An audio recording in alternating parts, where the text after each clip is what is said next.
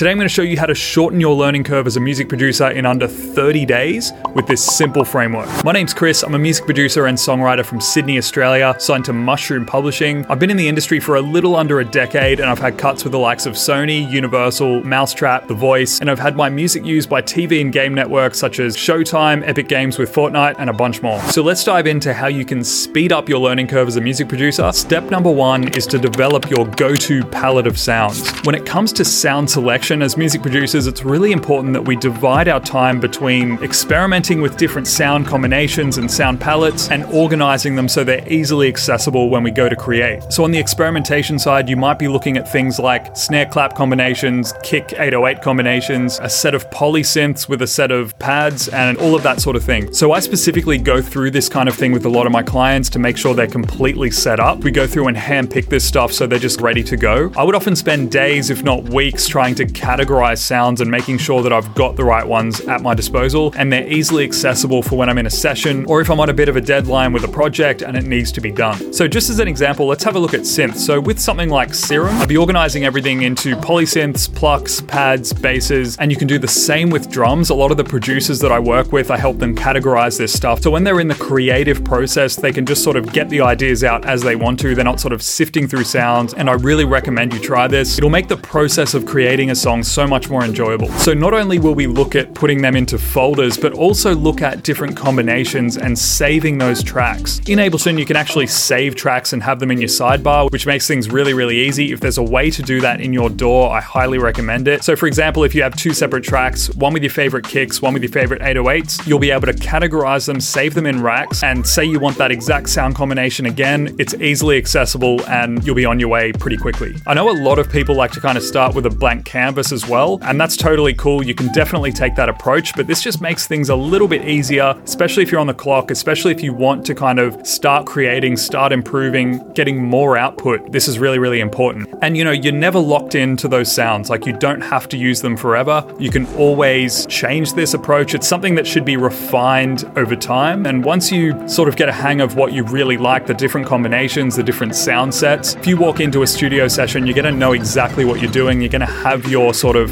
toolkit at your disposal. You're going to be ready to go. You're not going to be fumbling through snare sounds, bass sounds, and things like that. So that's step number one, creating your go to palette of sounds. So that brings us to step number two of speeding up your learning curve replicate and analyze. What I recommend here is making sound alike versions of your favorite tracks. They might not be perfect or identical to the track you're trying to replicate every single time, but what this will do every time you're going to learn one new technique because you're not going to have the same thought process as another producer. If you analyze the way they use space, the way they kind of carve their frequencies out, the way the low end sits or the way the high end sits, perhaps even where the vocal's sitting in comparison to the instrumental, this is a massive game changer. And of course, this is just for learning purposes, but it's super, super useful. You might even discover sort of new elements of your go to sound palette from step number one that you can include and save there. So, this is a really powerful technique. You will learn a lot. You may even find that you can collect different sound palettes through doing this. So, if you create sound alike versions of a hip hop track, a dance track, and maybe a lo fi track or something, you're going to have three different sound palettes ready to go there. Save your drums from this song, save your instrumental from another song, and you'll have those sounds ready to go. So, this is sort of building on step number one, but it is super useful. I've used this technique a whole heap, and no matter what level you're at, this will help you absorb the techniques used by pro producers. Okay, so moving to step number three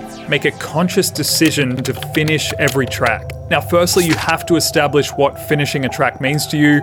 If that means, you know, instrumental, vocal, completely fleshed out, great. Or if that means just the instrumental but completely structured out, that's great too. The idea is that you're not giving up on tracks as soon as they kind of don't work. The idea is that you're training yourself to fully flesh out tracks. This is really important because it reinforces a kind of positive creative habit that I think a lot of producers neglect. And if you can really learn to see that end product as a producer, that's a really invaluable skill to be able to kind of see where the song's going before you're even at that endpoint. And once you do that sort of over and over again, even on tracks you think you wouldn't ordinarily finish, this alone will enhance your skill set because, like step two, with every single track, you're going to learn something new. So try to do this as much as possible. Whenever you start out an idea, try not to kind of float around on that same four bars. Really try and flesh it out. Train yourself to finish songs, and you're going to notice a massive difference. It wasn't until I started working with artists and they kind of started asking for the song that's when I really started to think, okay, I've got to learn to finish things quickly. And once I started doing that, and you know, I was doing it under pressure at the time, which I think was really, really useful, that just kind of trained me to get things done, make decisions, and believe in what I was creating a little bit more. So I highly recommend it as often as you can finish your tracks. So the final step is a monthly review. One thing you can do with every single track that you finish, which we did in step three, I recommend setting up four folders per month. So let's say we're in December, put week one, week two, week three, and week four, and every track you finish in that week, chuck it in the folder. Going through this process every single time, it allows you to assess your own work. And it's something I find producers don't do too often. So simply seeing where you were at week one and how your tracks ended up at week four is really, really important. And there are a few key questions that you can ask yourself to monitor your progress. Things like Are my mixes cleaner? Do they convey more emotion? Are the drums hitting harder? Have I achieved a slightly louder mix? And of course, it's subjective, but if you find that your earlier tracks are sounding better, find out what you were doing that's new and what you need to hone in on. So maybe you tried a new technique, maybe you tried a new plugin,